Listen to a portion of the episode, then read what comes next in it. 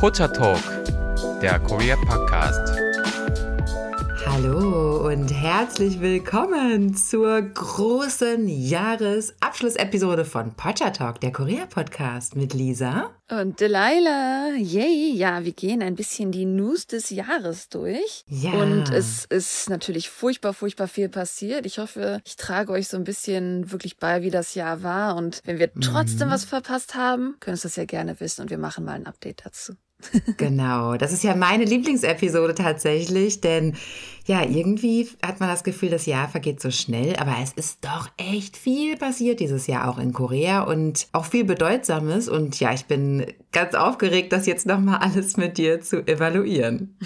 Yay. Ja, wir hatten in den letzten Recaps oft über die Wirtschaft gesprochen, der Housing Market, das ist alles richtig schwierig für die Koreaner. Dieses Jahr ist auch wieder so ein bisschen, wo vielleicht alle mitfühlen können, und zwar einfach die steigenden Lebensmittel belasten die Lebensgrundlage der Menschen in Korea. Mhm. Die Preise für so grundsätzliche Sachen wie Ramyeon, Brot, Milch, Wasser, alles Mögliche ist extrem gestiegen. Das sind auch noch besonders Sachen, die halt sehr, sehr viel verzehrt werden in Korea. Nach Angaben von Statistics Korea stieg der Verbraucherpreisindex für Milch im Vergleich zum Vorjahr um 14,3% und für Brot um 5,5%, als kleines Beispiel einfach. Extrem, ja. Das war auch oft ein Thema, über das wir natürlich bei uns in der Familie gesprochen haben. Mit meinen Schwiegereltern und so haben wir da halt ständig auch so verglichen, weil wir natürlich auch Inflation in Deutschland haben. Aber in Korea ist es so krass gestiegen und Obst und Gemüse war ja immer schon verhältnismäßig teuer, ne? Also sehr teuer auch. Und aber als wir jetzt zum Beispiel an Chuseok, da waren wir dann nochmal vorher einkaufen nachmittags. Entschuldigung, ich dachte, ich sehe nicht richtig. Also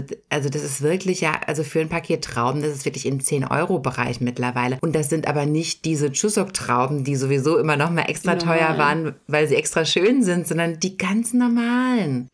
Das hätte ich am Ende eingeschlossen, aber ich sag mal, ich habe das seit 2020 beobachtet. Wirklich im Vergleich würde ich sagen, dass manche Lebensmittel doppelt so teuer geworden sind. Ja, ja, stimme ich zu. Schon ziemlich krass. Also man spürt das durchaus finanziell, dass Sachen viel, viel teurer geworden sind. Das natürlich jetzt nur im Vergleich zum Vorjahr, diese Prozentzahlen, die ich jetzt nenne. Also seit 2020 ist das schon sehr extrem geworden. Hier jetzt im Vergleich zum Vorjahr, die Preise für Snacks, Süßigkeiten und andere Tiefkühlprodukte sind im Vergleich zum Vorjahr um 10,6% gestiegen, während die Gesamtverbraucherpreise des Landes, was so ein wichtiger Indikator für die Inflation ist, im gleichen Zeitraum um 3,8% gestiegen ist. Die Preise für Soju sind nicht so gestiegen, muss ich sagen. Für was? Tatsächlich nicht. Die Preise für Soju sind tatsächlich nicht so gestiegen. Also habe ich nicht den Eindruck gehabt. Also ich finde schon, dass die ein bisschen teurer sind, aber genau, sind nicht ganz extrem gestiegen. Mhm. Natürlich haben die Lebensmittelunternehmen auch immer so einen Grund natürlich, dass aufgrund der gestiegener Zutat- und Versandkosten sie die Preise halt erhöhen mussten. Auch Stromtarife sind teurer geworden. Allerdings behauptet Verbraucherorganisationen, dass die Preiserhöhungen trotzdem übertrieben wären. Und aufgrund der öffentlichen Kritik forderte sogar die Regierung die Lebensmittelunternehmen auf, von Preiserhöhungen abzusehen. Daraufhin hat sogar tatsächlich im Juni relativ große Unternehmen wie Nongshim, die zum Beispiel viele Ramen herstellen, und auch im Samyang stellen viele so Fertigrahmen her, die haben tatsächlich ihre Preise etwas gesunken. Aber dennoch, trotz der Preissenkungen, verstärkte das Landwirtschaftsministerium die Überwachung der Preise im Lebensmittelsektor, um einfach diese stark steigenden Preise für wichtige Lebensmittel unter Kontrolle zu bringen. Ein anderer Begriff ist dabei dann aufgetaucht, den ihr vielleicht auch schon mal gehört habt. Im Englischen heißt der Shrinkflation, also Schrumpfflation. Und da hat das Ministerium das größte Besorgnis drum, denn damit ist eigentlich gemeint, dass zwar die Preise gleich sind und man glaubt, dass das halt alles okay ist, aber wenn man da richtig reinguckt, ist die Menge des Produkts extrem reduziert worden. Ach so, ja, das gibt's natürlich auch, ja.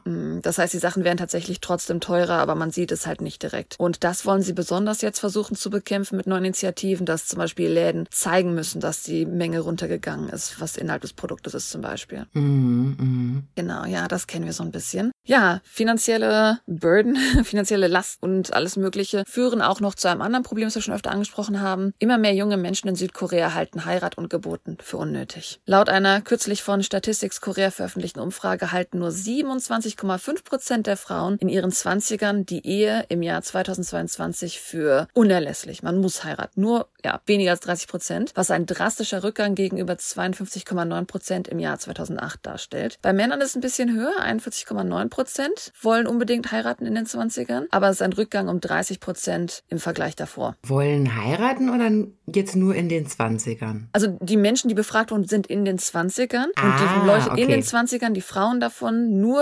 27,5% sagen, man sollte heiraten. Bei den Männern sind es 41,9%. Das heißt, die andere Prozentzahl, die viel größer ist, sagen, gedacht, heiraten, Geburten sind jetzt nicht so wichtig fürs Leben. Okay, verstehe. Weil es natürlich finanziell in Korea auch meistens ziemlich viel mit sich bringt, viel Druck mit sich bringt. Im Vergleich dazu wurden auch die 30-Jährigen befragt. Bei den Frauen haben 31,8% gesagt, dass sie der Heirat positiv gegenüberstehen, und bei den Männern 48,7%. Also es war noch ein bisschen mehr, aber immer noch ziemlich, ziemlich wenig. Und wie ihr schon mal gehört habt, die Fruchtbarkeitsrate des Landes, also die Anzahl der Kinder, die eine Frau im Laufe ihres Lebens voraussichtlich zur Welt bringt, erreicht im Jahr 2022 einen Rekordtief von 0,78 und liegt damit weit unter anderen großen Ländern. Als wir das letzte Mal drüber gesprochen haben, war es noch bei 0,8. Jetzt ist es halt nochmal mehr gefallen. Ja. Um diesen Trend so ein bisschen wiederzuspiegeln, veröffentlichte die Statistikbehörde 2023 einen separaten Bericht, wonach Südkoreas derzeitige Bevölkerung von etwa 51,6 Millionen bis 2072 wahrscheinlich deutlich auf 36,2 Millionen zurückgehen wird. Ja, aber wen wundert's auch, weißt du? Also es ist ja nicht nur die mentale Einstellung der Leute dazu oder dass sich einfach die Ideologie geändert hat oder keine Ahnung. Man kann es sich nicht leisten. Das ist doch das Problem in Südkorea, und dagegen muss man doch was tun. Absolut. Ich sag mal, es ist auf jeden Fall größtenteils das Leisten, denke ich auch. Aber ich habe das Gefühl, dass auch manchmal so der Druck der Nation ist, dass man manchmal denkt, ich will mein Kind auch vielleicht gar nicht durch so ein System schleusen, oder wenn ich dann ein gutes System haben will, eine International School zum Beispiel, eine private Schule, dann zahlt man 3.000, 5.000 oder sowas. Das kann sich dann auch keiner leisten. Das ist dann alles so ein Zusammenhang. Und im Zusammenhang dazu nochmal, man hat weniger Kinder. Aufgrund des Schülermangels müssen Schulen schließen. Also es wird aktuell erwartet, dass die Zahl der Grundschulanfänger im nächsten Jahr, 2024, zum ersten Mal unter 400.000 im ganzen Land sinken wird. Ja klar, macht natürlich dann Sinn. Ja, Wahnsinn. Also es bezieht sich jetzt auf die Kinder, die im Jahr 2017 geboren sind. Und ja, das sind natürlich, also man weiß, wie viele Kinder geboren wurden jedes Jahr. Daran sieht man dann, wie viele Leute in die Schule gehen werden. Und das wird jetzt wahrscheinlich dann unter 400.000 sein. Und es wird allgemein angenommen, dass die Zahl der Grundschulanfänger im Land, die nach 2017 geboren sind, bald noch viel weiter unter die 300.000-Marke sinken könnten, da ja die Gesamtgeburtenrate so tief gefallen ist. Tatsächlich erreichte die Zahl der Neugeborenen im Jahr 2020 272.307 und brach damit ja schon bereits unter die 300.000-Marke. Und ja, dieser starke Rückgang der Schülerzahlen führt natürlich dazu, dass er die Schulen landesweit verringert, insbesondere die in dünn besiedelten Randgebieten, was natürlich dann die Bildungsqualität in diesen Regionen und schließlich das gesamte Bildungssystem stark beeinträchtigen kann und Leute besorgt. In Verbindung dazu, was sehr, sehr große Nachrichten in Korea tatsächlich waren, war der Vorfall, wie soll ich es erklären, also es ging um Lehrerrechte, es ging um Empörung in der Lehrergemeinschaft, und ein großer Startpunkt davon war, dass sich eine junge Lehrerin am 18. Juli nur in ihrem zweiten Jahr in ihrer Karriere an einer Grundschule im Seocho-Bezirk in Seoul sich das Leben genommen hat. Es hing einfach damit zusammen, dass die Lehrerin halt lange Zeit unter Beschwerden von Eltern der Schüler, dass sie davon gequält worden war von den Eltern, dass man so das Gefühl hat, dass die Lehrer so keinen Schutz haben, dass man immer mehr angegriffen wird, dass so die Lehrerrechte einfach so verfallen, und dieser Tod hat einfach in der ganzen Lehrergemeinschaft extreme Wut ausgelöst, dass da zu wenig getan wird für Lehrer heutzutage. Und in Online-Communities teilten daraufhin Lehrer ihre eigenen Erfahrungen mit böswilligen Beschwerden von Schuleltern, dass da zum Beispiel Vorwürfe von Kindesmissbrauch sind oder ja, dass einfach gewisser Umgang mit diesen Leuten sehr fragwürdig ist, wie Lehrer behandelt werden. Da habe ich vor allem auch öfters mal von ausländischen Lehrern, Englischlehrern, weil die ja dann öfters mal im Internet ein bisschen offener sind, darüber zu sprechen, meistens auch etwas offener sind, über ihre Erfahrungen so in Korea zu sprechen, und außerdem ist es natürlich auf Englisch und dann auch für mich leichter verständlich. Da gibt es also sehr viel Material, wo sehr, sehr krasse Missstände auch aufgedeckt werden, und dann hat man eben nochmal den koreanisch-westlichen Vergleich und sieht das vielleicht auch mit einem anderen Auge, weil natürlich koreanische Lehrer, die auch in Korea aufgewachsen sind, die stellen jetzt vielleicht auch nicht alles so dolle in Frage, wie jetzt jemand, der aus einer anderen Kultur kommt vielleicht und das nochmal alles ein bisschen kritisch bewertet. Ne? Naja, worauf ich hinaus will, auf jeden Fall die Quintessenz vieler dieser Berichte, die ich da gesehen habe, ist auf jeden Fall, dass der Lehrer den Eltern quasi huldigen muss zum Teil. Ja, also dass Lehrer sich auf den Boden schmeißen müssen und sich vor den Eltern entschuldigen müssen, obwohl es gar nicht deren Schuld war und so weiter und so fort. Ihr könnt es euch denken. Also es ist wirklich ein extremes Machtverhältnis. Das habe ich selber sehr oft gehört, wenn es um das Thema Mobbing geht. Das ist ja in Korea, habe ich das Gefühl, dass es jetzt größer wird, wenn so Idol-Skandale Mobbing-Skandale haben oder durch The Glory zum Beispiel. Weil an sich ist es auch so, dass wenn du als Lehrer so einen Mobbing-Fall siehst, dass es für dich die beste Situation ist, nicht hinzugucken. Und das ist grauenvoll natürlich. Weil wenn du halt sagst, hey, du bist der Mobber, du musst jetzt hier das und das als Strafe machen, dann kommen die Eltern an und sagen, du missbrauchst mein Kind. Also sehr oft kommen da dann die Probleme zustande. Und sehr oft wird dann halt natürlich die Eltern von der Schulleitung beschützt, weil Schulen Geld kosten und das sind dann vielleicht dann Eltern, die dann so ein bisschen auf der Finanzdrüse drücken könnten zum Beispiel. Das ist alles sehr, sehr traurig. Ich hab die Hoffnung, weil es jetzt gerade so ein großes Thema ist, dass da ein Umschwung kommt, aber ich befürchte, mit der aktuellen Situation wird das noch lange dauern. Ja, es gab ja dann viele Proteste, aber jetzt habe ich auch länger nichts mehr davon gehört. Genau. Ja, apropos Proteste, darum geht's jetzt. Jeden Samstag zwischen Juli und Oktober gingen Zehntausende Lehrer zu Massenkundgebungen auf die Straße, um halt den Tod der jungen Lehrerin zu betrauern, aber auch um die Bildungsbehörden anzuprangern, weil sie es versäumt hatten, Lehrer vor böswilligen Beschwerden der Eltern zu schützen. Und besonders fanden diese natürlich in Seoul statt und vor der Nationalversammlung. Also es gab insgesamt, glaube ich, 11 Samstagskundgebungen, bei denen die Regierung, das Parlament aufgefordert wurden, dass sie Maßnahmen ergreifen sollen.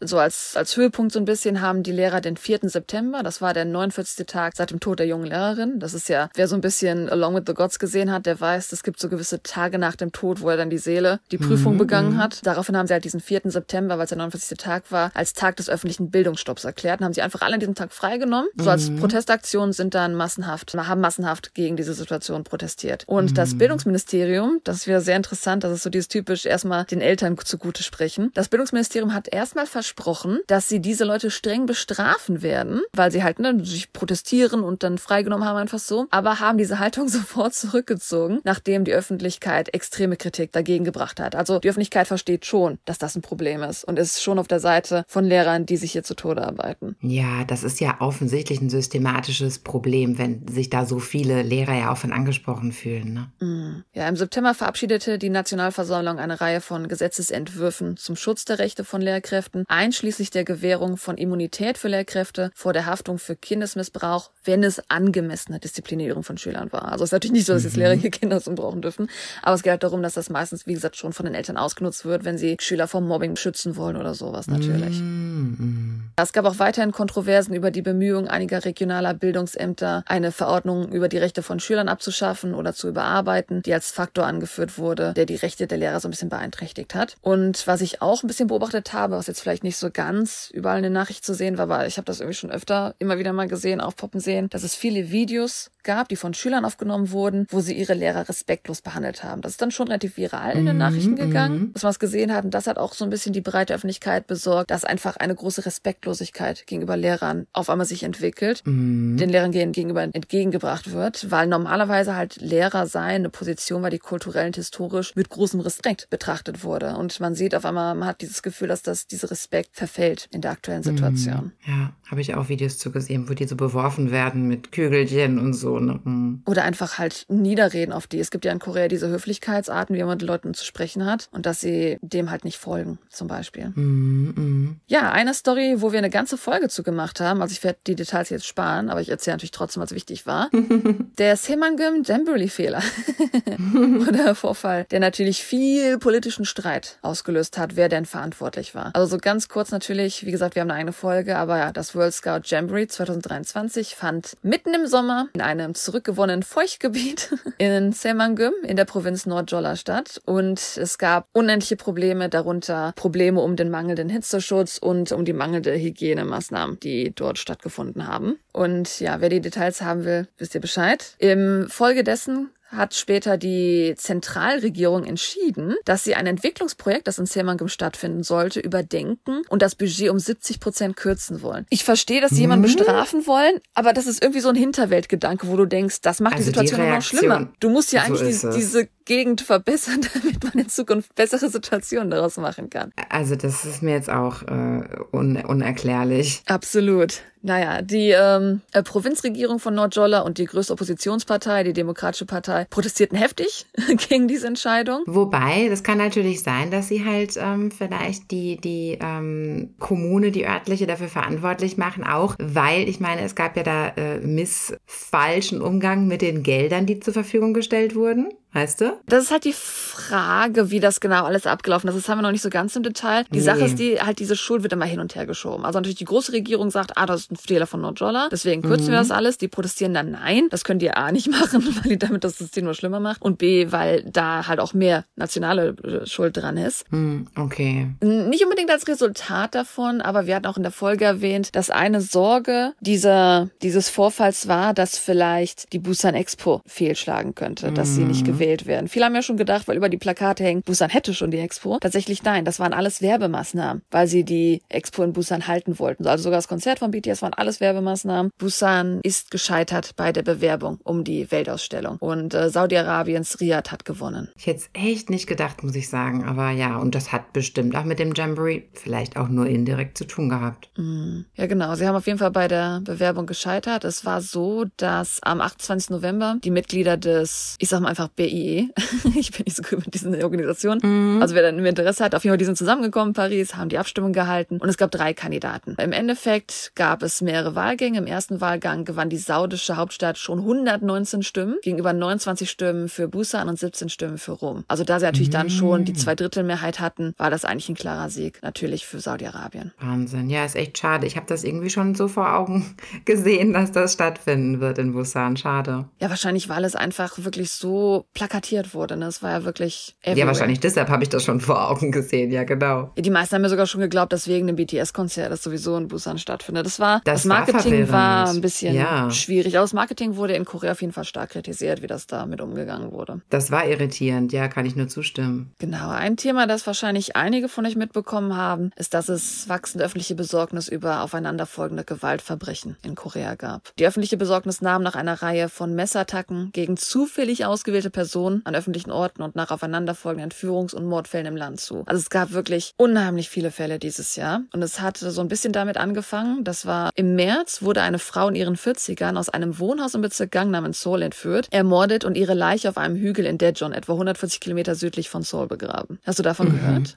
Nein, das habe ich gar nicht mitbekommen. Ich bin schockiert. Absolut. Und natürlich, die Leute waren schockiert, weil es einfach mitten in einem Apartmentkomplex in der Innenstadt von Seoul stattgefunden hat. In Gangnam vor allem. Das war einfach Wahnsinn. Überall CCTV. Man kann sich das gar nicht vorstellen. Vor allem viele Apartmentkomplexe haben ja auch eigene Security nochmal. Das war so sehr erschreckend für die Leute in Seoul. Die beiden Verdächtigen, beide 36 Jahre alt, wurden zu lebenslanger Haft verurteilt. Und ein weiterer Komplize wurde in einem Urteil des Bezirksgerichts vom 15. Oktober zu 25 Jahren Haft verurteilt. Berichten zufolge haben sie das Verbrechen auf Anweisungen eines Mastermind-Ehepaars begangen, das diese Auftragskiller bezahlte, nachdem sie Groll über Verluste, hier ist der größte Grund, der Grund des Mordes waren Verluste in Kryptowährungsinvestitionen, die sie über das Opfer getätigt hatten. Sag mal, es ist ja wirklich True Crime pur. Ist ja unglaublich. Andere Sachen, die ihr wahrscheinlich viel mitbekommen habt, fingen am 21. Juli an. Und zwar verübte ein als Choson, 33 Jahre alt, identifizierter Mann, am helllichten Tag in der Nähe des Bahnhofs Shilim in Seoul einen tödlichen Messerangriff, bei dem ein Mann getötet und 3 weitere verletzt wurden. Ah, das war so eine Art Amoklauf, ne? Ja. Geplanter, theoretisch. Das ist zum Glück wenig ausgegangen, aber es ist einfach, die Leute wurden zufällig einfach angegriffen. Das ist erschreckend. Und das Traurige ist, dieser Vorfall führte zu zahlreichen aufeinanderfolgenden Gewaltverbrechen im Großraum Seoul, wo einfach Leute trittbrettfahrermäßig es so ein bisschen kopiert haben. Es ging weiter mit einem Mann, 22-jähriger Chae Won-Yong, rammte ein Auto auf einen Fußgängerweg und verübte dann, das alles am 3. August, eine Messerattacke in einem Kaufhaus in Songnam südlich von Seoul, wobei 2 Tote und 12 weitere verletzt wurden. Im selben Monat später noch wurde der 30-jährige Tae-Joon-Yong verhaftet, weil er ein Opfer vergewaltigt hatte, das er zufällig auf einem Wanderweg am Hang im Stadtteil Shilim ausgewählt hatte und das Opfer anschließend mit Schlagringen tödlich verprügelt und zu Tode gedrosselt hat. Absolut erschreckend. Im Monat nach dem Messerangriff im Bahnhof Shilim hat die Polizei angefangen, diese ganzen Online-Morddrohungen mehr zu beobachten, wahrzunehmen. Und sie haben 476 Morddrohungen online ermittelt und haben das so ernst genommen, dass sie angefangen haben, gegen 235 Personen wegen Verfassen dieser Beiträge vorzugehen tatsächlich. Weil sie natürlich Angst hatten, dass es mehr Trittbrettfahrer diese Aktion gibt. Ja. Die Regierung reagierte auch mit dem Vorschlag neuer gesetzlicher Bestimmungen, die eine strenge Bestrafung von Personen vorsehen, die beim Schreiben von Online-Morddrohungen oder beim Tragen von Waffen in der Öffentlichkeit erwischt werden. Ajo, was ist da eine Waffe? Ne? Ich meine, ein Messer, ein Küchenmesser oder so. Ich meine, theoretisch in Deutschland kannst ja auch so, wenn du ein Messer trägst und hast nicht gerade bewiesen, dass du es gerade gekauft hast und weg nach Hause bist, ist das auch eine Straftat. Echt, das war mir gar nicht bewusst, ja? Messer tragen ist eine Straftat, wenn du da keinen guten Grund für hast. Ach, dann packe ich meins mal lieber aus der Handtasche aus, mein Scherz.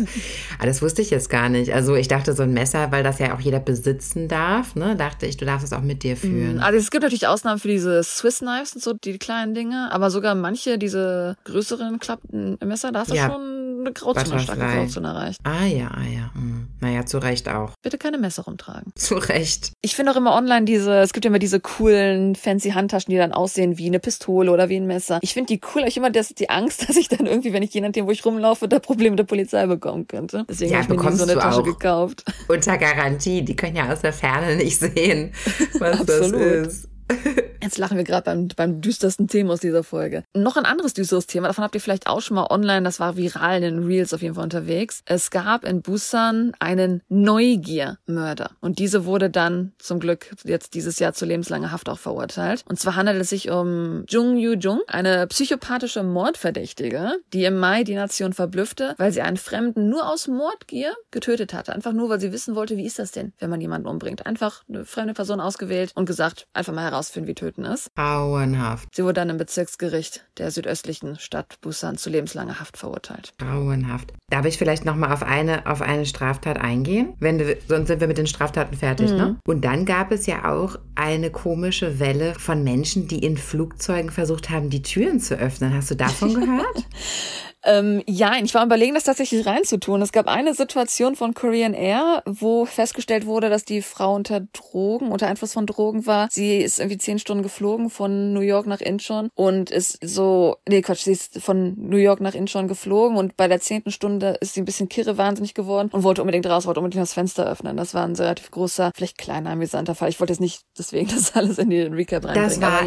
Das war aber auch eine größere Sache mit Trittbrettfahrern, weil der erste Fall dieser Art war nämlich ein junger Mann auf einem kleineren Flugzeug, irgendwo auf einem Inlandsflug, der nämlich auch im Landeanflug auf einmal zur Tür gerannt ist und die öffnen wollte. Das ist doch nicht normal. Ja, und dann gab es nämlich noch den weiteren Fall davon. Entschuldigung, das ist doch nicht normal. Also das ist ja sonst noch nie passiert. Und jetzt auf einmal 2-mal dieses Jahr. Ja, irgendwie, ich meine, man hat immer das Gefühl, die Leute werden immer bescheuerter. Also jetzt nicht nur in Korea, ne, überall, leider. Aber das ist wahrscheinlich nur die subjektive Wahrnehmung, keine Ahnung. Aber dieses Jahr hatte man wirklich das Gefühl, die Leute werden immer bescheuerter irgendwie. Also ja, halt so psychisch gestörte Täter halt irgendwie. Oder vielleicht sind Täter immer psychisch gestört, keine Ahnung.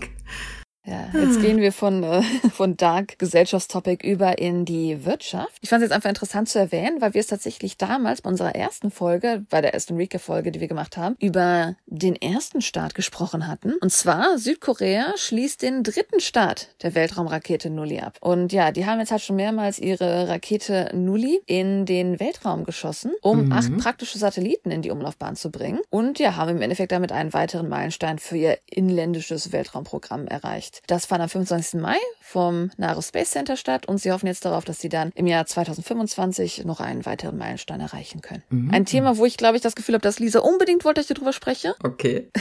Ist, dass Hundefleischzüchter protestiert haben gegen das vorgeschlagene Verbot des Hundefleischkonsums. Da haben wahrscheinlich auch ein paar Leute von euch online gehört. Und ja, es fing damit an, dass ein Verband von Hundefleischzüchtern Protestkundgebungen Ende November veranstaltet hat gegen einen Gesetzesentwurf zum Verbot des Verzehrs von Hundefleisch und erklärte, eine einseitige Gesetzgebung stelle einen Missbrauch gesetzgeberischer Befugnisse dar. Der Protest von Mitgliedern der Korean Dog Meat Association Korea kam, als ein Unterausschuss des Parlamentarischen Ausschusses für Landwirtschaft und Ernährung einen speziellen Gesetzesentwurf diskutieren sollte, der die Aufzucht von Hunden zur Fleischgewinnung sowie das Schlachten, Verteilen und Verkaufen von Hundefleisch verbieten soll. Hier muss man anmerken, das gebe ich noch gleich noch ein paar Daten zu, dass an sich tatsächlich schon interessanterweise das Schlachten illegal ist. Also ich gebe immer ein paar Zahlen dazu, weil ich das relativ interessant fand. Der Verzehr von Hundefleisch ist in Südkorea mittlerweile stark eingeschränkt, aber legal. Es ist Gegenstand natürlich trotzdem anhaltender erheblicher Kontroversen. Im Juni 2018 entschied ein südkoreanisches Stadtgericht, dass das Töten von Hunden wegen ihres Fleisches illegal sei, obwohl dieses Gesetz den Verzehr von Hundefleisch nicht illegal machte. Weswegen ich die Situation Korea etwas interessant finde, weil irgendwie dann ja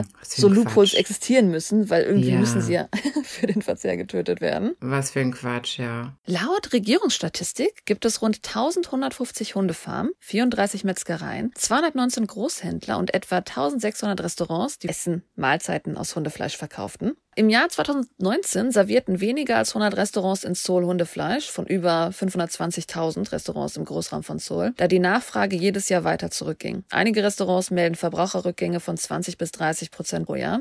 Hier, den Teil finde ich unheimlich interessant. Ein Bericht von Chosun Ilbo im Jahr 2022 ergab, dass es sich bei den Kunden des Hundefleischmarktes tendenziell um erstens Ausländer und zweitens ältere koreanische Menschen über 70 Jahre alt handelt. Ich habe das Gefühl, dass es für manche Leute so eine Touristensituation ist. Also wie gesagt, dass die ältere Generation das halt noch macht, das ist auf jeden Fall die Hauptgrund ist bekannt. Aber interessant ist halt für Ausländer auch, wenn anscheinend so ein Interesse daran besteht, dass sie einen großen Teil der Kundschaft ausmachen. Das war mir überhaupt nicht bewusst, weil man würde ja sonst meinen, dass man das vielleicht im Internet mehr präsent sehen würde, aber vielleicht ist das etwas, für das sich die Leute dann doch zu Recht schämen. Sie schämen. Weiß nicht. Das kann durchaus möglich sein. Ja. Eine Studie ebenfalls aus dem Jahr 2019 ergab, dass Hunde, die halt für diese Situation gezüchtet werden, im Haar einen doppelt so hohen Cortisolspiegel aufwiesen wie normale Haushunde, was darauf hindeutet, dass Hunde bei Fleischfarmen chronischem psychologischem Stress ausgesetzt sind. Was natürlich offensichtlich ist, aber... Ja. In einer Umfrage unter Südkoreanern aus dem Jahr 2020 gaben 83,8%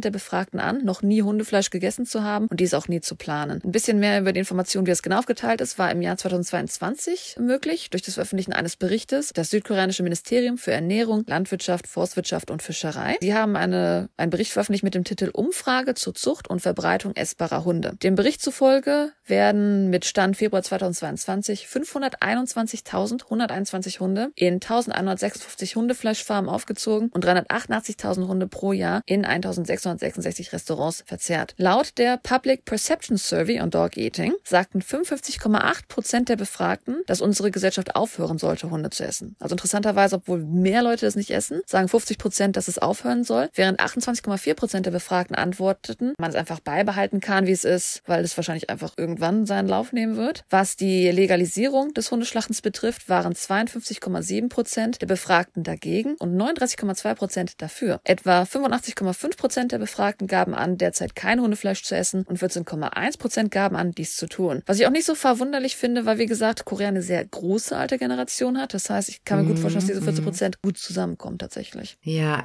die First Lady hat ja jetzt das so zu ihrer Agenda gemacht, ne, sich persönlich so gegen dieses Hundefleisch einzusetzen. Auch als die neulich diesen Staatsbesuch hier in UK hatten, letzten Monat, da haben sie auch da nochmal groß drüber gesprochen. Also es ist so ihr persönliches Projekt, was ich aber gut finde, ne, weil es dann vielleicht auch von mehr Erfolg gekrönt ist. Und ja, für die Zuhörer, die das nicht wussten, dass Hundefleisch halt doch tatsächlich ja nicht nur in Korea, auch in China, auch in anderen asiatischen Ländern immer noch gegessen wird, also auch wirklich, denn es gibt dann auch wieder viele Berichte online, wo dann gesagt wird, nein, um Gottes Willen, das macht doch niemand, nein, das macht aber doch jemand halt, ne?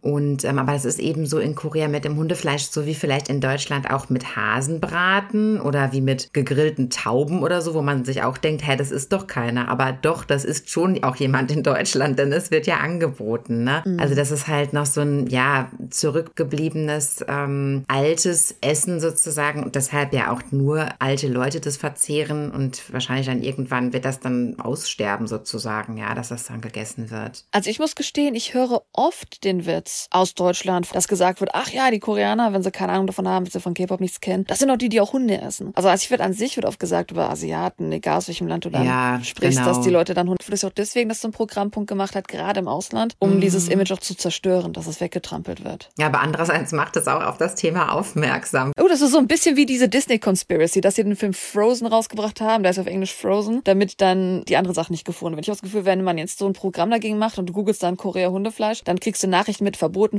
dann hast du vielleicht ein anderes Image, als wenn da die Restaurants auftauchen zum Beispiel. Ja, vielleicht. Weil bevor ich davon gewusst habe, da habe ich immer gedacht, das wäre nur ein Gerücht. Ach, das machen die doch schon lange nicht mehr so. Aber wenn man dann das Thema selber kommuniziert, dann wird halt bewusst, ach so, das gibt's noch, weißt du? Da weckt man sozusagen Schlaf schlafende Hunde, haha. Nein, aber es ist egal. Auf jeden Fall ist es gut, dass es jetzt Kampagnen dagegen gibt und dass man sich wirklich darüber auch Gedanken macht. Mhm. Ich meine, ja gut, das ist jetzt ein ganzes Thema für sich, über das wir in Stunden diskutieren können, welches Tier gegessen werden sollte und welches nicht, ist ja klar. Da gibt es sicherlich auch verschiedene Meinungen zu, aber wir lassen sie jetzt einfach mal so stehen. Ja, also gerade wenn es um diese Diskussion geht, was Hundefleisch angeht, öffnet es auch oft so die Tür zu allgemein schlechten Situationen, um so Puppy Mills, also so Brutstationen im Endeffekt und die ganze Heimtierindustrie, die wir in Korea haben. Mhm. Denn während der Verzehr von Hundefleisch stark zurückgegangen ist, haben sich der Überschuss von Hunden aus halt diesen Welpenfabriken und der Heimtierindustrie und die wachsende Hundepopulation in Tierheimen, das sind alles extrem größere Probleme tatsächlich aktuell für die Gesellschaft. Das hatten wir schon ein bisschen angesprochen in unserer Folge über Tiere haben in Korea. Ich weiß genau, wie wir es genannt hatten. Weil wir es im Endeffekt so haben, dass natürlich es gibt Tierschutzorganisationen, die so ein bisschen natürlich die Tiere schützen wollen, die dann Leute dazu aufrufen, dass man Tiere adoptieren soll. Ausgesetzte Hunde, Mischlingshunde, das ist nicht so wie bei uns, dass man einfach sagt, so adopt instead of shop, ne? Sondern es ist wirklich einfach so, weil diese Puppy Mills so viele Hunde herstellen, die dann auf der Straße landen, die ausgesetzt werden, dass wirklich jedes Jahr in Korea zu Tausenden Hunde eingeschläfert werden. Das ist an sich ein ganz großes Problem in der Industrie tatsächlich. Ja, das waren jetzt auch wieder ein paar düstere Nachrichten.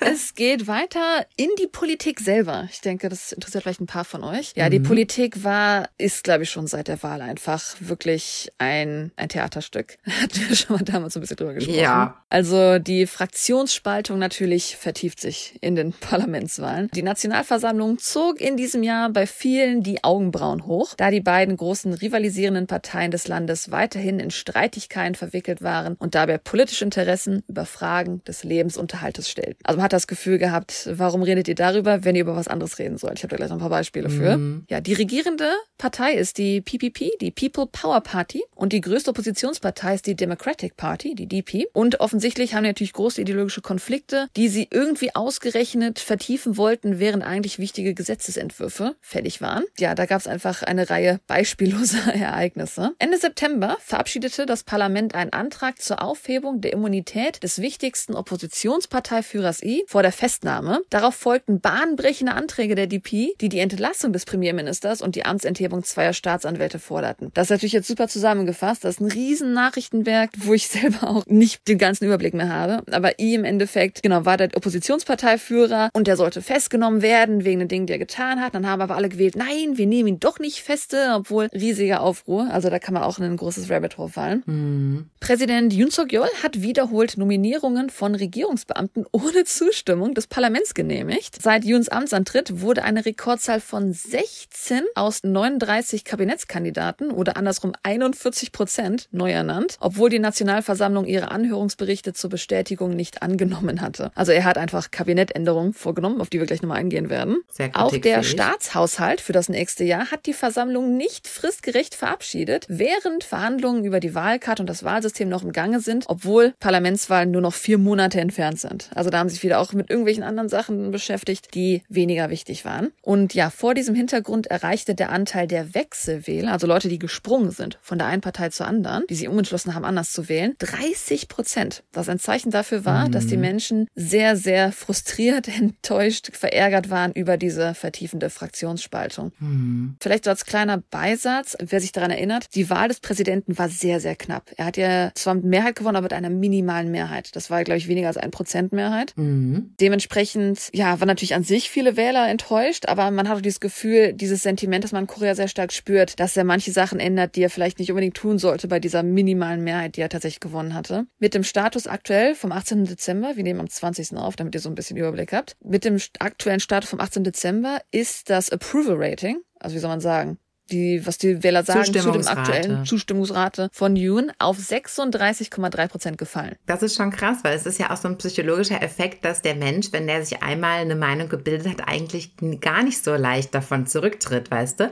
Also wenn man einmal eigentlich sein Anhänger ist, da muss dann schon viel passieren, dass man dann sagt, nee, also jetzt wende ich mich eben doch gegen den. Ne? Also daran sieht man, wie schwerwiegend das eigentlich auch gewesen ist alles. Während seiner sinkenden Zustimmung hat Yoon, wie zuvor angedeutet, große Kabinettsänderungen vorgenommen. Es begann damit, dass er 6 Leute erstmal Minister umbenannt hat. Er hat einen neuen Finanzminister entschieden. Dann hat er 5 weitere Personen entschieden in Ministerposten, die sich hauptsächlich um die wirtschaftlichen Angelegenheiten kümmerten, wie Landwirtschaft, Land und Ozeane. Dann hat Yoon einen neuen Vorsitzenden des obersten Gerichtshofs ernannt. Das ist auch schon eine relativ große Entscheidung. Dann hat er den Industrieminister Außenminister ersetzt. Dann ernannte er den ehemaligen Vizeaußenminister Cho Tae-yul zum Außenminister und er ernannte den nationalen Sicherheitsberater Cho zum neuen Spionagechef. Und das war jetzt einfach diese ganzen Teil von diesen ganzen Kabinettsänderungen, die er einfach so auf seine Art und Weise entschieden hat. Eine Änderung, die ich persönlich sehr stark diskutiert gesehen habe unter der Öffentlichkeit, unter Personen, jetzt vielleicht nicht online unbedingt, aber halt in den Personen an sich. Und wo ich auch sagen muss, ich war als Deutscher davon krass überrascht und auch ein bisschen enttäuscht davon, wie schnell die News gestorben sind, also wie schnell man nicht mehr drüber geredet hat. Und das sind zwei Dinge. Zuerst hat Yoon den Chef der Antikorruptionsbehörde, Kim Hong Il, zum Leiter der Korea Communications Commission ernannt, KCC. Man muss erstmal sagen, es gab bereits vorher Aufruhr, dass dieser Chef ersetzt werden sollte, der vorher im Amt war. Und also die Veränderung war unvermeidlich. Jedoch das Problem ist der Kandidat, der ausgewählt wurde. Der Kandidat ist ein ehemaliger Staatsanwalt, der mit Yoon zusammengearbeitet hat, als der Präsident selbst noch Staatsanwalt war. Es ist also bekannt, dass Yoon den größten Respekt vor ihm hat und dass es da auf jeden Fall auch private Beziehungen gibt, die vielleicht ausgenutzt werden könnten. Mhm. Die größte Oppositionspartei, die Demokratische Partei, forderte an dem Donnerstag danach, wo es entschieden wurde, von Präsident Yoon auf, die Ernennung eines ehemaligen Oberstaatsanwalts zum Chef der staatlichen Rundfunkaufsichtsbehörde zurückzuziehen und behauptete, die Ernennung sei ein Versuch, den Einfluss der Regierung auf Rundfunkveranstalter zu erhöhen. Was natürlich ein ziemlich großer Vorwurf ist, aber verständlich. Als Zitat: Es ist die Erklärung des Präsidenten, das KCC zu manipulieren und die Kontrolle über den Rundfunk zu übernehmen, sagte Hong in einer politischen Koordinierungssitzung der Partei. Die Leute können nicht verstehen, was der Kandidat ohne jegliche Erfahrung in Rundfunk und Kommunikation für die Zukunft der Medienbranche tun kann. Ende Zitat. Mhm. Hong beschuldigte Kim außerdem, seine 5-monatige Amtszeit als Chef der Kommission für Korruptionsbekämpfung und Bürgerrechte dazu genutzt zu haben, einige Vorstandsmitglieder von NBC TV zur Untersuchung an die Staatsanwaltschaft zu verweisen, um der Regierung den Weg zu ebnen, ihre Kontrolle zu verstärken. Also die Kontrolle natürlich an Rundfunkveranstalter zu verstärken. Mhm. Also hier wieder eine Andeutung darauf, dass da Manipulation im Spiel sein könnte. Nochmal als Zitat: Der Kandidat Kim ist nicht geeignet, Chef des KCC zu werden, sagte Hong. Wir fordern den Präsidenten dringend auf, Kims Nominierung zurückzuziehen und eine neue Person zu ernennen, die auf Augenhöhe mit dem Volk steht und in der Lage ist, die Zukunft des Rundfunks und der Kommunikation zu planen, bevor es zu spät ist. Es geht noch ein bisschen weiter. In Verbindung dazu hatte KBS auch einen neuen Chef ernannt. Und einen Tag vor seinem offiziellen Amtsantritt am 14. November, also der Tag davor war ein Montag, stellte er bereits sofort, bevor er eigentlich gearbeitet hat, also einen Tag bevor er offiziell im Amt war, hat er sofort, also aktiv sofort, Programme mit einer linksgerichteten Ideologie eingestellt, weil sie im Endeffekt ja dann der Ideologien widersprechen, die die aktuell regierende konservativ orientierte Partei an Meinung hat, und hat daraufhin auch die Mitarbeiter für diese Programme sofortig entlassen. Es gab offiziell dazu ein Statement, dass sie das getan haben, um Fake News zu bekämpfen. Mhm. Der neue Chef des größten öffentlichen rechtlichen Senders, muss man auch sagen, es ist ein öffentlicher rechtlicher Sender, wie wir ARD, ZDF haben, was von der Öffentlichkeit bezahlt wird. Da kommen wir jetzt auch noch gleich zu sprechen. Aber auf jeden Fall, ja, der neue Chef entschuldigte sich am Dienstag, als er dann offiziell in den Amt eingetreten ist, für den Vertrauensverlust des Unternehmens aufgrund seiner unfairen und voreingenommenen Berichterstattung während der Amtszeit seines Vorgängers und kündigte Reformmaßnahmen an, um das Vertrauen zurückzugewinnen und finanzielle Probleme zu lösen. Zitat: Wir bedauern zutiefst den Vertrauensverlust durch die Untergrabung der Fairness, die ein zentraler Wert eines öffentlich-rechtlichen Rundfunks ist, und entschuldigen uns respektvoll.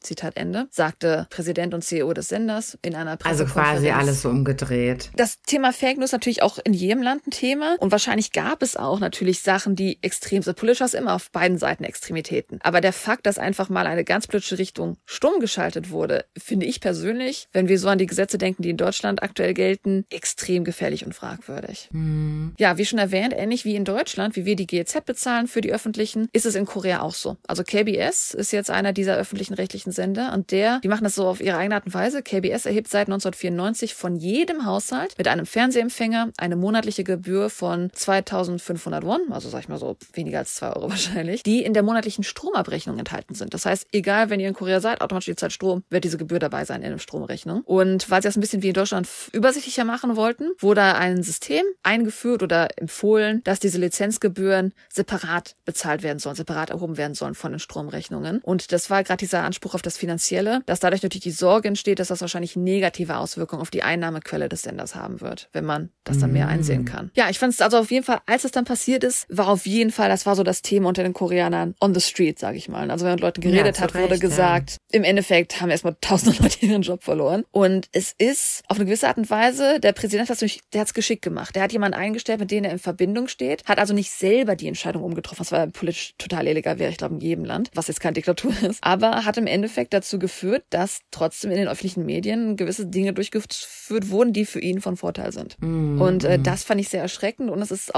nichts mehr draus gekommen. Das ist jetzt die Situation, die wir in Korea haben und es ist einfach, es redet keiner mehr drüber, ich das Gefühl, muss ich sagen. Ja, es ist legal, es ist durchführbar und ja, dann kann man halt nur protestieren oder so und seine Meinung äußern, aber ja, ist halt eine schwierige Situation, wenn das legal ist, ne? Ich bin mal gespannt, wie sich die Situation entwickeln wird und wie sich vielleicht auch an sich jetzt entwickelt gerade. Dann gehen wir weiter. Wir sind natürlich noch in dem Bereich der Politik. Das waren so Entscheidungen, die Yoon getroffen hat. Etwas anderes, das wir schon mal angesprochen haben, ist, dass irgendwie so jeder Parteiwechsel auch so ein gewisse andere wirtschaftliche Ziele hat. Und diese Regierung hat das Ziel, dass sie die Beziehung zwischen Südkorea und Japan verbessern wollten. Und das haben sie tatsächlich auch relativ gut geschafft. Das hat sich erheblich erwähnt, nachdem Seoul eine Lösung für den langjährigen Streit um die Entschädigung der koreanischen Opfer der japanischen Kriegszwangsarbeit vorgeschlagen hatte. Ach. Ja, da wirst du jetzt mal ein bisschen geschockt sein, was die Entscheidung war. Die südkoreanische Regierung kündigte im März an, dass sie die Opfer über eine von koreanischen Unternehmen finanzierte öffentliche Stiftung entschädigen werde, ohne von japanischen Unternehmen Beiträge zu verlangen. Ich habe mich nämlich schon ein bisschen so gewundert, ne? Wie schafft es Korea mit einer Entscheidung dafür, mit Japan das zu erwähnen? Weil Japan ist dickköpfig und würde nie zugestehen, dass sie eine Schuld haben, so würde auch nie zugestehen, dass sie zahlen müssen. Ne? Dann sagen, das ist ja schlimmer für die Situation. Also hat Korea entschieden, ja, dann zahlen wir halt die Entschädigung für die Opfer. Ach. Die Ankündigung führte schnell zu einer dramatischen Erwärmung der bilateralen Beziehung, wobei die beiden Länder die Shuttle-Diplomatie oder gegenseitige Besuche ihrer Staats- und Regierungschefs wieder aufnahmen. Also, dass sie sich jetzt mal wieder getroffen haben, die Außenminister mit dem Premierminister und sowas, Gipfeltreffen, dass sie einfach mal wieder Austausch miteinander haben. Ja, im Vergleich dazu, wie wir es noch zu der Moon-Situation hatten, wo es ja diese ganzen Boykotte gab gegen Japan, hat natürlich Japan auch reagiert, hat Exportkontrollmaßnahmen eingeführt, weil sie ja natürlich frustriert waren mit der politischen Situation auch. Und Japan hob jetzt seine Exportkontrollmaßnahmen gegenüber Seoul auf und etablierte Südkorea wieder als vertrauenswürdigen Handelspartner. Südkorea zog außerdem seine Pläne zurück, bei der Welthandelsorganisation eine Beschwerde wegen Japans Exportbeschränkungen einzureichen und stellte das allgemeine Sicherheitsabkommen für militärische Informationen wieder her, ein bilaterales Pakt zum Austausch militärischer Informationen mit Japan. Die Resolution wurde als Teil der Bemühungen von Präsident Yoon gesehen, als ein heikles Problem zu überwinden, was natürlich als Folge der Kolonialzeit zwischen den beiden Ländern immer noch stark besteht. Und da sich die Beziehungen jetzt zwischen Seoul und Tokio verbessert haben, im Endeffekt, also zwischen den beiden Regierungssitzen, haben sie es auch geschafft, die trilaterale Sicherheitskooperation zusammen mit den Vereinigten Staaten zu stärken. Und das ist im Endeffekt noch an sich so das Parteiziel von der regierenden Regierung, dass sie jetzt gerade eigentlich diese zwei Partner wirklich als Wirtschaftspartner verstärken und gewinnen wollen, also USA und Japan. Verständlicherweise, wie ich gerade schon ein bisschen angedeutet habe, das ist eigentlich nicht das, was normalerweise die Opfer von dieser Situation haben wollen. Also diese Resolution löste bei einigen Opfern und ihren Unterstützern eine ziemlich starke Gegenreaktion aus. Die behaupteten natürlich, dass die japanischen Unternehmen eigentlich eher, zum Beispiel Nippon Steel, Mitsubishi, Heavy Industries, dafür schuldig gemacht werden sollten, diese Entschädigung zu zahlen. Was eigentlich auch in 2018 so entschieden wurde, natürlich wogegen sich dann Japan gestreut hat, weswegen dann diese Boykott-Situation wieder entstanden war. Naja, trotz dieser Kritik hat man das halt ein bisschen höher gesehen, dass diese Beziehung wieder miteinander aufgebaut werden sollte. Bis dahin muss man sagen, seitdem muss man sagen, hat sich halt, wie gesagt, die Situation zwischen den drei Ländern stärker verbessert. Aber ob jetzt die Opfer wirklich korrekt entschädigt wurden, ist natürlich eine andere Frage.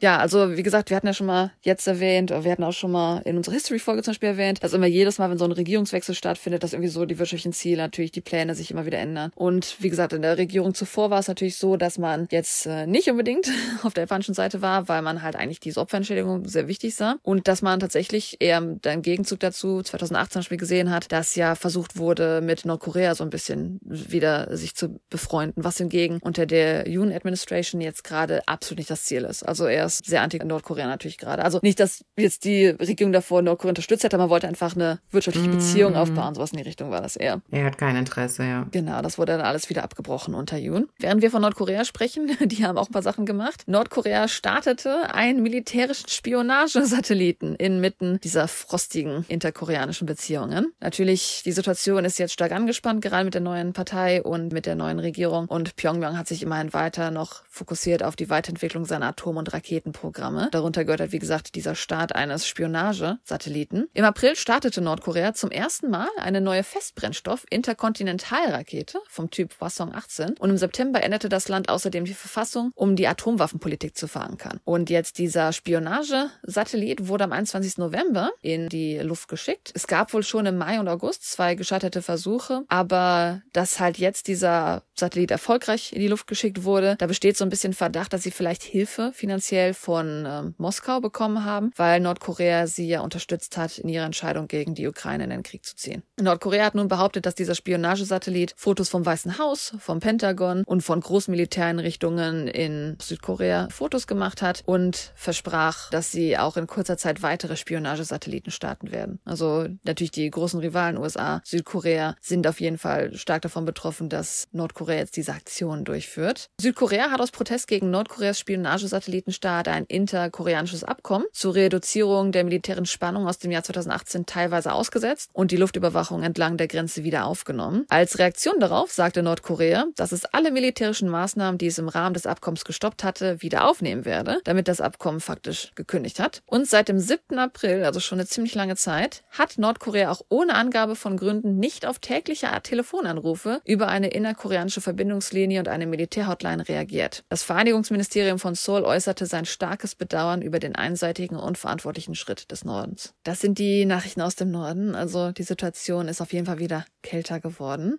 Das nächste war etwas, das ich interessant fand, weil ich das so nur so total nebenbei mitbekommen habe. Aber das sind so Dinge, die man sonst, ja, der man gar nicht gewahr ist. Und zwar, Rassismus dringt in die koreanische Politik vor. Man würde jetzt vielleicht denken, naja, an sich haben wir das sowieso schon gesehen bei der Wahl, versprechen sowas. Mhm. Hier geht es aber tatsächlich wirklich um eine Person. Und zwar relativ interessant. Die Ernennung des eingebürgerten südkoreanischen Arztes Johan In zum Reformchef der regierenden People Power Party, PPP, die regierende Party, wo bemerkt, im Oktober war ein überraschender Schritt in einem Land mit einer relativ kurzen Geschichte von Vielfalt in der Politik, von Leuten, die jetzt außerhalb von Korea vielleicht mitmachen können in der Politik. Wie gesagt, er ist eingebürgert, er ist also offiziell jetzt Koreaner, und zwar handelt es sich um einen 64-Jährigen, der auch bekannt ist als John Linton, und er ist ein Caucasian, würde man in Amerika sagen, also im Endeffekt jemand, der weiß ist, und ein Nachkomme von US-Missionaren. Aufgrund seiner halt ethnischen Zugehörigkeit ist es dazu gekommen, dass er, seitdem er ernannt wurde, von politischen Gegnern persönlich angegriffen wird, die halt seine Macht so ein bisschen untergraben wollen und seine Reformagenda so ein bisschen überschatten, dadurch, dass sie im Endeffekt halt rassistische Kommentare machen, dass er jetzt da in dem Amt vertritt.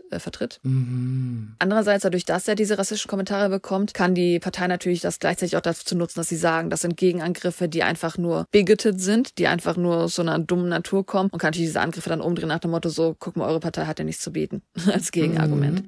Tatsächlich muss man sagen, ich hatte zum ersten Mal davon gehört, als die Kritik leider aus derselben Partei kam. Man muss dazu sagen, dass es jetzt der ehemalige Parteichef war, aber als Lee Jun-Suk noch Parteichef war, der People Power Party, hat er leider auch ein paar Kommentare gebracht, von denen natürlich ihn ziemlich enttäuscht war, weil er ihn einfach als Ausländer behandelt hat und ihn auf Englisch angesprochen hat, anstatt ihn halt als Koreaner wahrzunehmen. Und es fing damit an, dass erstmal In Yuan ist in Südkorea geboren und auch dort aufgewachsen, spricht perfektes Koreanisch. Wie gesagt, hat er jetzt vor kurzem diese Position übernommen in der PPP, und er hat seitdem versucht, weil er so ein bisschen zuständig ist für die Innovation, er ist Innovationschef, glaube ich, also hat seitdem versucht, es gab so parteiinterne Probleme zwischen dem jetzt ehemaligen Parteichef und dem aktuellen Präsidenten, der wie gesagt auch Teil der PPP ist. Und da gab es einfach so Konflikte, und weil er halt Innovationschef ist, wollte er so ein bisschen ein Treffen organisieren, in der Hoffnung darauf, dass man da einfach so eine Verbesserung der Parteiatmosphäre erbauen kann zum Beispiel. Er hat immer wieder versucht, ein Treffen mit ihm zu organisieren, aber I hat immer wieder ein Treffen mit ihm verweigert. Daraufhin ist er dann in letzter Hoffnung, ist er runtergereist nach Busan, wo halt dieser I war, wo er so eine Sitzung hatte, um mit ihm einfach mal, dass er ihm nicht mehr ausweichen kann, dass er mit ihm reden kann. Als er dann bei diesem Treffen dabei war, hat I ihn relativ kühl angesprochen und ihn auf Englisch angesprochen. Er hat auf Englisch dann gesagt, Mr. Linton, ich habe Sie nicht erwartet. Er hat ihn auch mit seinem englischen, nicht seinem koreanischen Namen angesprochen. Er hat dann gesagt, du bist einer von uns geworden, aber du siehst nicht wie einer von uns aus. Ja, das ist korrekt. Nee, also er hat das zu dem Mr. Linden gesagt. Ja, ist ja also eine korrekte Aussage und weiter. Ja, das ist keine korrekte Aussage, weil er sagt, du bist einer von uns geworden, aber siehst nicht aus wie einer von uns. Das ist in Korea an sich, das wird ihr auch an sich merken in Asien. Ihr könnt so lange in Korea leben, wie ihr wollt, ihr könnt dort geboren sein. Es ist sehr schwer, als Koreaner behandelt zu werden. Ja, unmöglich. Ja, und dann hat er weiter gesagt, der wahre Patient ist in Seoul, sie müssen mit ihm reden, er braucht die Pille. Wie gesagt, alles auf Englisch. Mhm. Und das haben natürlich die lokalen Medien ganz klar eine Anspielung auf Präsident Yoon gesehen, mit dem er ja ein bisschen im Konflikt saß. Ihn witzelte dann auf Koreanisch zurück. Er scheint besser Englisch zu sprechen als ich. Wie gesagt, er ist in Korea geboren. Natürlich kann er durchaus sein. Und natürlich hat er sich darüber sehr enttäuscht gefühlt. Also Lee Jun-Suk hat auf Englisch mit mir gesprochen. Ich war sehr enttäuscht. Es war schwer, als Ausländer behandelt zu werden, weil er selber eigentlich keiner ist. Das fand ich einfach nur interessant zu erwähnen. Ich finde es einerseits interessant zu sehen, dass wir tatsächlich jetzt wirklich, das klingt blöd zu sagen, Ausländer in der Politik haben, wenn sie denn halt akzeptiert werden. Also ich habe das Gefühl, dass so ein bisschen Akzeptanz langsam besteht, schon für Einbürger, für eingebürgerte Menschen in Korea. Allerdings sieht man halt, dass da auf jeden Fall auch Konflikte entstehen, wie solche, wo man einfach so bigoted Menschen hat, die trotzdem einen immer nur als das sehen, wie man aussieht. Mhm. Möchtest du denn, weil du ja auch vorhin schon erwähnt hattest, dass die Politik ja auch teilweise einem Theater gleicht, gar nichts von dem 19-tägigen Hungerstreik erzählen. So, davon erzählen? Ja. Am 31. August ist doch der Oppositionsführer I in einen 19-tägigen Hungerstreik eingetreten, um ja nochmal irgendwie seinen Unmut gegenüber Yoon und... Ach so, genau, über den reden wir im Endeffekt gerade, ja, stimmt, true, ja. Genau, seinen Unmut gegenüber den Sachen, die Yoon ja bis zu dem Zeitpunkt so alles auf der Liste hatte, ja, um den Unmut auszudrücken, ist er dann in einen Hungerstreik eingetreten, ja, und da muss man natürlich sagen, also dramatischer geht's ja nicht mehr, auch für koreanische Verhältnisse war das absolut kindisch und das ist eben auch so ein bisschen das Problem in der koreanischen Politik aktuell, was auch viele Menschen, glaube ich, haben, dass sie auch gar nicht wissen, auf welche Seite soll ich mich hier stellen, ja, das ist hier so beides nichts für mich, ne, ja, das ist beides, so eine, ja, und ja, nach 19 Tagen, wie gesagt, hat er dann den Hungerstreik aufgegeben und dann kamen dann täglich da dramatische Szenen im Fernsehen, wie er dann da leidet und so, ja, also was soll man dazu sagen, ne. Man muss auch sagen, wie gesagt, er ist der ehemalige Parteichef. Er ist jetzt, also er hat es noch nicht gemacht, aber er hat gesagt, wenn Yoon meinen Forderungen nicht nachkommt, werde ich meine eigene Partei gründen irgendwie. Also deswegen, ich habe dieses Clown-Circus auch nicht alles verfolgen können, deswegen ist das auch jetzt nicht gerade zusammengefasst in diesem News-Rückblick, aber das ist auf jeden Fall auch ein Rabbit Hole, wo ihr reinfallen könnt. Ja. Ja, nachdem wir jetzt so viele negative Clowns-Nachrichten hatten, dachte ich mir, bringe ich euch ein paar positive Sachen zum Ende. Eine positive Sache vielleicht, ihr müsst nicht mehr verwirrt sein, wenn ihr Korea kommt. Denn seit dem 28. Juni hat Südkorea entschieden, die traditionelle Methode der Altersberechnung aufzugeben und benutzt nun die internationalen Standards. Ich muss gestehen, ich neige immer noch dazu, mein Geburtsjahr einfach anzugeben, wenn Leute fragen, wie alt ich bin, weil es einfach der einfachste Weg ist, Verwirrung in Korea zu vermeiden. Dann wissen die Leute genau, ich kann einfach selber rechnen, wie alt du bist. Das ist tatsächlich in Korea der einfachste Weg, muss ich gestehen. Vielleicht auch interessant für euch als Zuhörer, es gibt neue Visas. Also Korea wollte 2023 2 neue Arten von Visas einführen. Das K-Culture-Visum und das Workation-Visum, um einfach mehr Reisende wieder zurückzuziehen, nachdem ja die Tourismusindustrie seit der Pandemie ziemlich stark getroffen wurde, ziemlich schlecht getroffen wurde auch. Das Workation-Visa ist tatsächlich nicht wie das Work-and-Travel-Visa, mit dem wir schon mal gesprochen hatten, sondern es handelt sich hier um ein Visa, das dir erlaubt, remote zu arbeiten. Sprich, ihr geht nach Korea, müsst in Korea leider auch Steuern zahlen, so ist das dann, aber ihr seid angestellt online, zum Beispiel bei einer Firma in Deutschland. Das heißt also, jeder, der von zu Hause arbeitet, könnte überlegen, hey, ich könnte mal ein Jahr nach Korea gehen vielleicht und dann von Korea aus zu Hause arbeiten. Hört sich gut an. Mhm. Das K-Culture-Visum richtet sich an junge ausländische Staatsangehörige, die sich für koreanische Inhalte interessieren und bereit sind, mehr über die Unterhaltungsindustrie und das Content-Erstellungssystem des Landes zu lernen. Ich glaube, es interessiert jeden, der großer K-Pop-Fan ist. Man muss allerdings bedenken, das Visum wird unter der Prämisse genehmigt, dass der Antragsteller ein Bildungs- oder Schulungsprogramm in der K-Content-Branche absolviert. Zum Beispiel unter einer K-Pop-Unterhaltungsagentur. Ich muss dazu sagen, das sind natürlich alles neue Visas, die beiden, und die Regelungen dazu sind noch nicht wirklich klar und ersichtlich und ich glaube, da müssen die nächsten Jahr uns zeigen, wie das genau dann aussehen wird. Ich muss jetzt zugeben, ich habe selber auch noch niemanden getroffen, der Erfahrung mit diesen Visas hat und deswegen bin ich mal gespannt, vielleicht auch von euch davon zu hören, wenn ihr von den Visas schon Erfahrungen gehört habt, gemacht habt. Und mit sofortiger Wirkung bis zum Ende des Jahres 2024 müssen auch Touristen nicht mehr diese Keta, wie spricht man es eigentlich aus? Naja, so eine Online-Anmeldung, die man zuvor machen musste. Die man sonst die in Amerika braucht dann, dieses ETA, ne? Genau, und das hat auch Geld gekostet und deutsche Staatsbürger brauchen das also bis zum Ende des Jahres 2024 nicht mehr, so wie es ja auch vorher vorher Corona eigentlich gewesen ist halt. Ne? Mm. Dieses K-ETA kam ja für deutsche Staatsbürger erst seit Corona dann ins Spiel. Mm. Und das wurde jetzt wieder abgeschafft. Erstmal bis zum Ende des nächsten Jahres, aber ich denke darüber hinaus dann auch noch. Also man muss nichts mehr machen, man muss sich einfach nur noch in den Flieger schmeißen, wenn man als Tourist einreist. Super. Andere Nachrichten, die ich toll fand. Weißt du eigentlich, was mein Lieblingstier ist, Lisa? Dein Lieblingstier? Das kann nur ein Hund sein. Tatsächlich nicht. Nein, ich bin mit allen Tieren groß geworden. Ich hatte zwar jetzt einen Hund, aber es ist einfach entschieden. Der rote Panda oder der Lesser-Panda. Ich weiß nicht, wie er in Deutsch ist. Katzenpanda heißt er in Deutschland.